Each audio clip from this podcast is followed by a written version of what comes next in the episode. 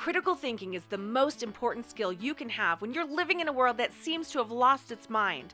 Everyone out there is trying to tell you what to think. I want to teach you how to think. In every episode, I'm exposing the logical fallacies being used by advertisers, politicians, influencers, news outlets, social media memes, and maybe even your own best friend. Warning listening to this podcast will cause you to see bad thinking everywhere.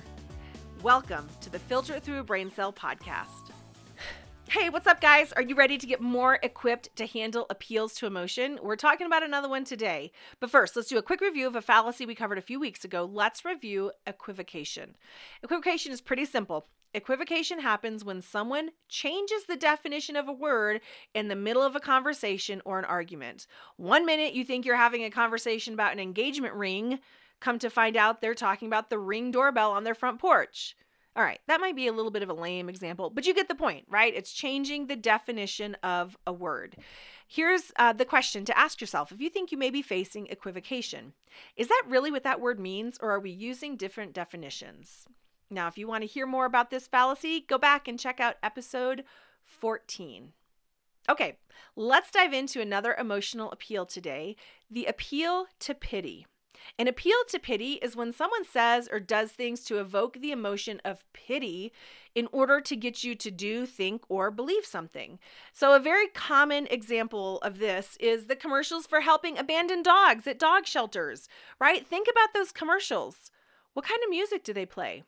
What pictures and images do they show? What is the tone of the voice that the narrator uses? What emotions do those things evoke? All of those elements are there for a reason, and they were specifically chosen to make you feel sadness and pity and maybe even a little bit of guilt in order to take action, send money, help the dogs, you know, whatever they're trying to get you to do. Another example of an appeal to pity is when kids try to make their parents feel bad for making them do things that are good for them, like eating vegetables or not watching scary movies or going to bed on time, right? The kids will say, But all my friends have watched this movie and I'm the only one who hasn't seen it. It's not fair. This, my friends, is an appeal to pity, trying to make the parent feel sorry for their kid. Or, okay, how about this example? I went out on a limb for you, so you owe me big time. Okay, that's an attempt to get someone to do something based on a feeling of guilt or feeling like you owe them something. Like all appeals to emotion, the problem with an appeal to pity is that it's asking us to do something based purely on the emotion they're trying to get you to feel rather than giving you a solid and a real argument. It's like a student arguing that they deserve an A on an assignment just because they worked hard. They want the teacher to feel pity for them and all their hard work without actually addressing whether they did the assignment correctly or not. Or it's one parent saying to the other parent, I know the dog just tore up all the cushions on the couch, but how can you punish him? Look at how adorable he is.